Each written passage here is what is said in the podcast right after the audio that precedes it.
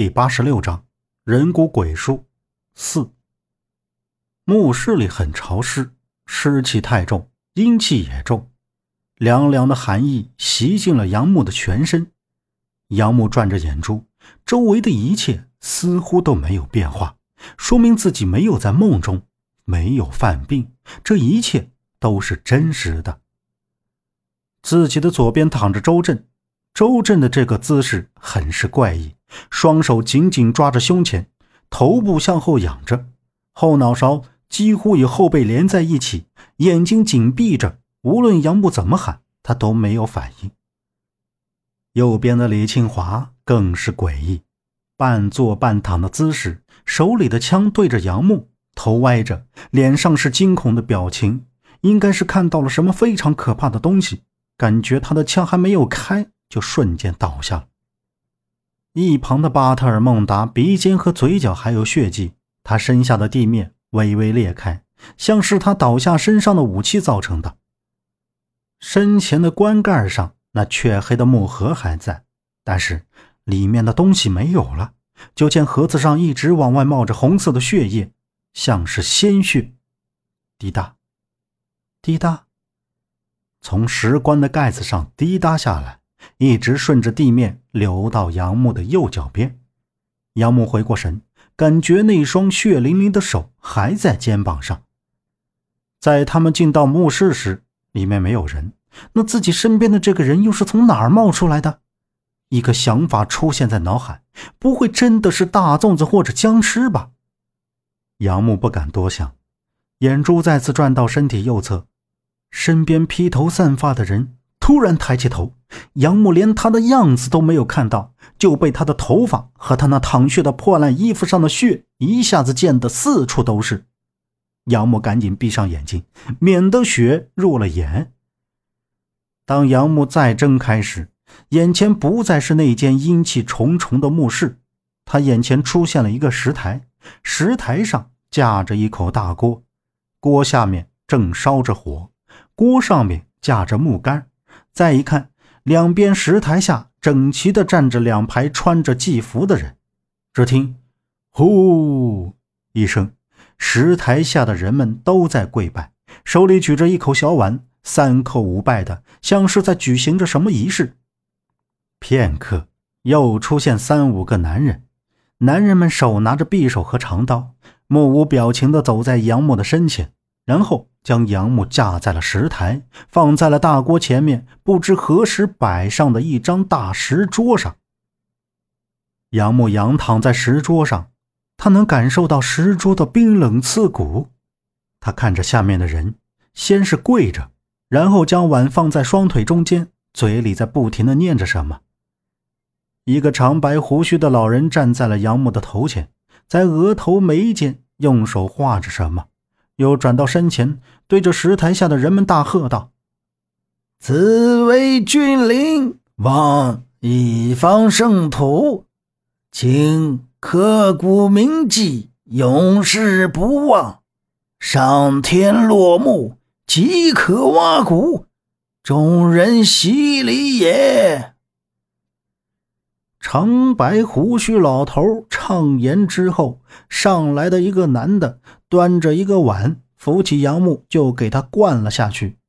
不知道那碗里是什么东西，一下子就晕了过去。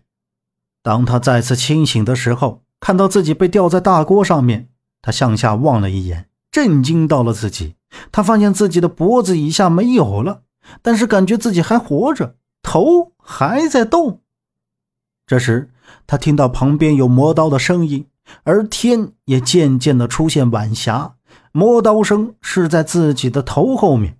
突然，一阵凉风吹来，头一转就转到了前面。原来，刚才自己的头是在石台的后方向。在转到前面的石台时，大锅前面还是那张石桌，石桌上竟是赤裸的人体，那一定是自己的身体吧。杨木不禁感叹道：“磨刀的师傅已经大汗淋漓，他要把手里的刀磨得非常非常锋利。好在下第一刀时又快又准又到位。刀已经磨得很光亮之后，交给了另一个人。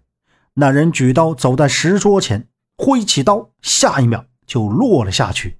以为会鲜血四溅，谁知刀子是划开手腕上的大动脉，将血放到下面，有大盆接着另一只手腕也同样如此。血被放干以后，又在念着什么。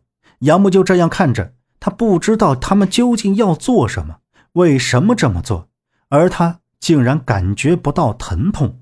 感觉不到心跳，感觉呼吸也渐渐微弱，感觉自己像是空了。那人开始挥刀，将人皮一点点的扒了下来，将肉切成了块，扔进了大锅中。杨木见得一阵目眩，所有的肉已经剃干净了，石桌前面只剩下骨头了。看着白花花带着血丝的人骨，那些人竟然一点反应也没有。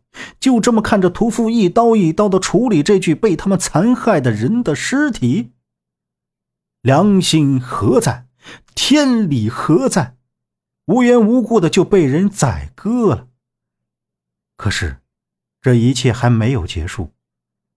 他们将那些人骨放进一个大缸里，然后就取了出来，用刀子将骨头剁成一块一块，用刻刀在上面刻着东西。某年。永矣，宿命也。第八百又六十一师：既苦既衰，既病破血割肉，扒皮露骨，永世不安。杨木听着这话，怎么那么耳熟？想起来，这是李庆华之前在介绍人骨鬼书时候说的，书里记载。没想到，这就是天成。看着那些人端起手里的碗，里面已经倒满了血水。没想到他们居然喝血吃肉。同时，他眼前走过来一个人，站在大锅前面看着他，笑得那么阴森恐怖。再一看，那人居然是老五。一个机灵，杨木坐了起来，他木呆的看着前面，大口的呼吸。杨木，杨木，你怎么样？好点没？刚刚可是把我吓死了。身边的周震拿着水壶，关切的问道。杨默看着周围，周围是另一间墓室，空气中依然弥漫着一股怪味。看到李庆华和巴特尔孟达坐在对面休息，大强蹲在不远处，在地上画着什么。当听到杨木醒了之后，立马是站起身跑了过来，站在杨木身前望着他，说道。你没事了吗？看样子还是不太好。周震站起身，没好气的回了一句：“还不是因为你，大强你啊，不对，应该叫你陈方安。你这么隐瞒着大家，才会发生这么多事儿。早点跟我们说，就不会搞成这个样子了吗？”大强没理会周震，蹲下来，依旧看着杨木。刚才发生的一切都太突然了，也是他没想到的。如果事先告诉他们，可能真的不会发生这些事儿，也不会死那么多人。本集播讲完毕，感谢您的收听。